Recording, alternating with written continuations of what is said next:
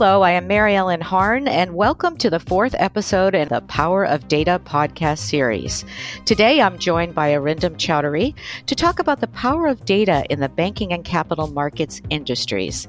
Welcome, Arindam, and can you share a bit about yourself with our listeners? Hello, Mary Ellen. I'm glad to be here. So I have over you know 20 years of experience in the data management space uh, with a focus on banking and capital markets. I've been with Capgemini for over 10 years now, you know, had a number of different roles, master data management, uh, big data. And over the last couple of years, I'm responsible for leading the banking and capital market sector for insights and data. Once again, glad to be here.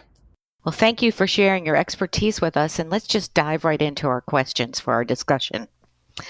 Starting with, um, given the times that we are living in, it's fair to say that almost all banking interactions now are through digital channels. What are the implications of this for the banking industry, and how is the industry responding to changing consumer preferences? That's a great question, Mary Ellen. So, there is absolutely a great change in customer behavior especially in retail banking and wealth management you know customers are engaging more through multiples of digital channels uh, you know, as you have probably heard, you know, people are not going to the branches anymore unless they absolutely have to.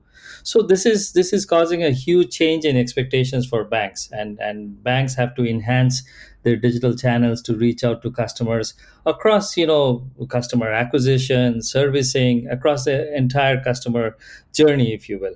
So so these banks are focusing a lot on enhancing the capabilities offered through the digital channels also they're looking at creating a more personalized user experience across the entire value chain so in all of this you know knowing more about the customer you know both through your internal data or first party data as well as you know external data sources such as demographics and so on becomes absolutely critical. Uh, it's it's almost become a cliche now. Everybody talks about it that covid has driven banks to become more digital and customers to become more digital. We are absolutely starting to see that in a big way. Also you know banks uh, when they look at branches right they have to kind of reevaluate what branches are going to remain open after this uh, whole uh, covid thing comes to bear right uh, because you know if, if there is not enough footfall traffic in the branches they might want to replace with digital channels they might also want to look at distributing some of the expertise that they have across different branches as opposed to having dedicated resources to a branch. So a lot of changes in the industry, definitely driven driven by this uh, whole scenario that we faced in 2020. So, overall, in this drive towards digitization, are you seeing uh, the competitive landscape shaping up for banks? Oh, absolutely. You know, so so obviously, you know, all the banks are uh, taking big strides to, uh, towards enhancing their digital channels. And in this, you know, there is there are a couple of factors that really play in. One is you know the fintech ecosystem. So when it comes to you know fintechs, they have made a lot of you know technological advances in creating uh, great customer experiences, right? And banks are really looking at how they can extend their ecosystem to bring in the fintechs, really partner with the fintechs to you know drive more personalization, if you will, right? So so you know, um, generally speaking, right? Uh, fintechs have have done a great job when it comes to creating you know better customer experience and and uh, off late you know we have had a few fintechs even receive uh, banking licenses. So the competitive landscape is definitely shook up to a large extent. What is also happening is while the fintechs might be technologically advanced they don't necessarily have you know the deep customer data that banks have through these relationships that they have created over decades of relationship right? So so it's a good opportunity for banks to really partner with the fintechs and drive further uh, advancement of this whole digital ecosystem so you've mentioned the fintech ecosystem, and you've also mentioned the role of data. Um, so, what is your perspective of the role of data, and why are there bottlenecks for any bank to be competitive and data driven?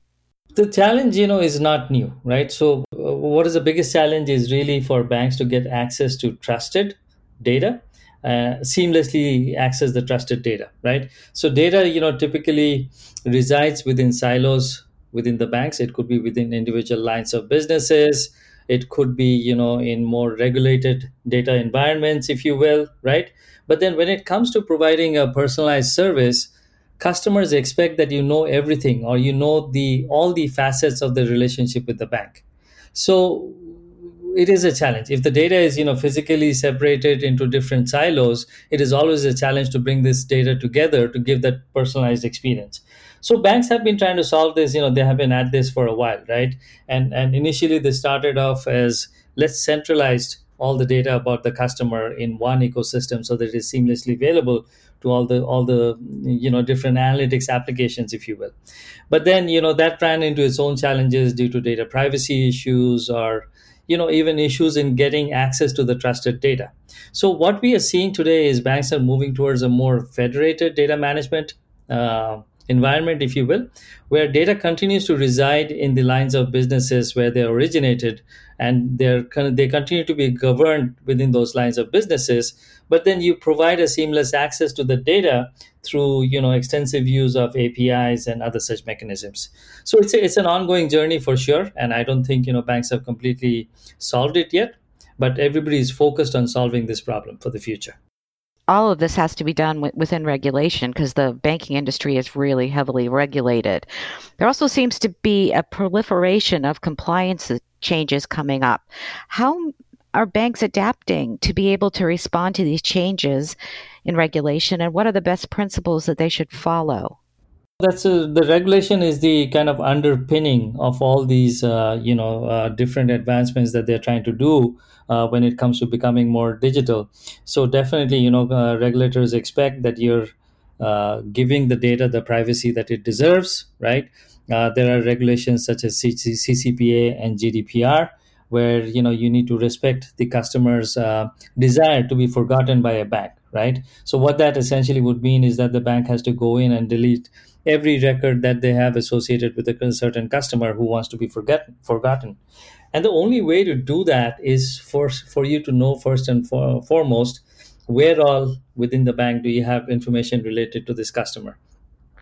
So banks are you know using various approaches, and I think you know there is a uh, I, I already t- touched upon you know centralizing right and that but for large banks you know that is proving to be hum- too humongous of a challenge to tackle.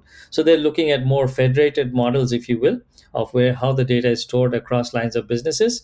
But you know they are really investing in creating an ecosystem where you can track data across the life cycle of data through the organization right? So they're looking at you know metadata as a mechanism to trace data. They're looking at you know setting up sound data governance principles and policies they're looking at uh, process mining to even look at processes which are you know touching the data so all of this information needs to be brought together so that you can easily verify the provenance of any data and that is going to be key to meet your regulatory challenges in a, in a satisfactory way so, Arindam, you've mentioned the federated model a couple of times. Can you tell us what you mean by that? Yes, absolutely. So I was talking about, you know, federation for data management within banks. And what I really mean by that is, you know, in, in contrast to how uh, banks have tried to deal with this in the past, right? So in the past, you know, banks would try to centralize all the critical data assets into one central physical repository with a central, you know, set of standard set of tools and technologies to deal with the data. Because of the complexity of the ecosystem and how each line of business looks at the data right? Or even you know finds what data elements more interesting vis-a-vis the other lines of businesses. This has proven to be a very complex time consuming and expensive exercise. So now a lot of banks have taken a step back and are looking at is there a smarter way to manage this information right? And in this context you know federated data management and data governance comes into play where each line of business is going to manage their own data is going to govern their own data but they're going to use a standard set of tools and technologies to manage this data and they're going to focus on creating uh, you know data about the data right? Which is transparent and easily accessible to the organization. So i'm talking about metadata business metadata and technical metadata which can be used to connect this information across the enterprise. So federated management but you know centralized access and control. Also what is happening is you know banks are looking at using more intelligent automation and AI and machine learning to manage their data, right? So, for example, we have seen a proliferation of uh, data quality tools which use artificial intelligence. So, instead of using a whole host of you know business analysts to create rules which might change and then you have to manually update them again they're using ai and machine learning driven tools to automatically generate data quality rules based on historical data trends this this is a huge efficiency lever and it helps uh, organizations reach better um, data quality with more trusted data over a period of time. So so what about scaling their ai driven innovations? How have banks been able to do this or how would they do this that's a great question. So if I look back a couple of years, you know, banks were trying to scale AI and automation by creating centralized uh, COEs or centers of excellence, right? And what they wanted to do through these COEs is make sure that they have a standard set of practices and standard set of tools in approaching AI to solve business problems. But very soon they realized that you know to to achieve real efficiencies in your business processes you need like deep business process knowledge which happens to reside within each of the individual lines of businesses. So for example retail banking might look at you know certain factors that they want to automate or certain characteristics which are of more interest to them as opposed to say you know uh, uh, small business lending right? So so what what has again happened and i'm going to use the word federated again. So ai is now more federated within each of the lines of businesses uh, closer to the business problems that they're trying to solve. But then again the centralization that is happening is in terms of tools and technologies that they use.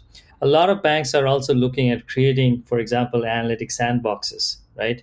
And these are shared environments with a standard set of tools, standard standard set of you know access to third party and second party party data, uh, standard you know compliance and governance. But then you know they they farm it out to each of the LOBs so that they can use that for their own use cases. Definitely, you know one of the bigger enablers in this whole space has been the uh, the adoption of cloud within banks uh, that is definitely helping with you know organizations scale up their uh, AI operations simply because you know they are able to access compute uh, that that they need in this space, right? So if you want GPUs to run certain uh, applications or cer- certain algorithms, they can provision that on demand and do it much faster than they would do it in, in an on-prem environment. So would you say that we're at a tipping point for cloud adoption by banks? Absolutely, absolutely. I think there are you know several factors that is driving that. I think one, uh, definitely the maturity of the data platforms on the cloud. They have come a long way, and they are kind of competing or even you know exceeding in certain instances the capability of the on-prem data platforms uh, so we have a proliferation of tools like Snowflake, Redshift, and a bunch of others who are really making strides in giving that similar experience, if you will, with the similar scalability and security on the cloud. That's one factor. The second factor is, you know, because of all we are dealing with uh, because of the pandemic, uh, we, we definitely look at uh, banks uh, prioritizing cutting costs, you know, um, really looking at, you know, optimizing their spend and moving their legacy data environments to the cloud is a great lever to reduce costs over a longer period of time. And also move from you know a capex to an opex model if you will. Very interesting insights. And, and thank you for joining me today arindam to our listeners, if you're interested in listening to more of our podcasts or learning more about Capgemini's insights and data capabilities, please check us out on capgemini.com. And thanks for listening today.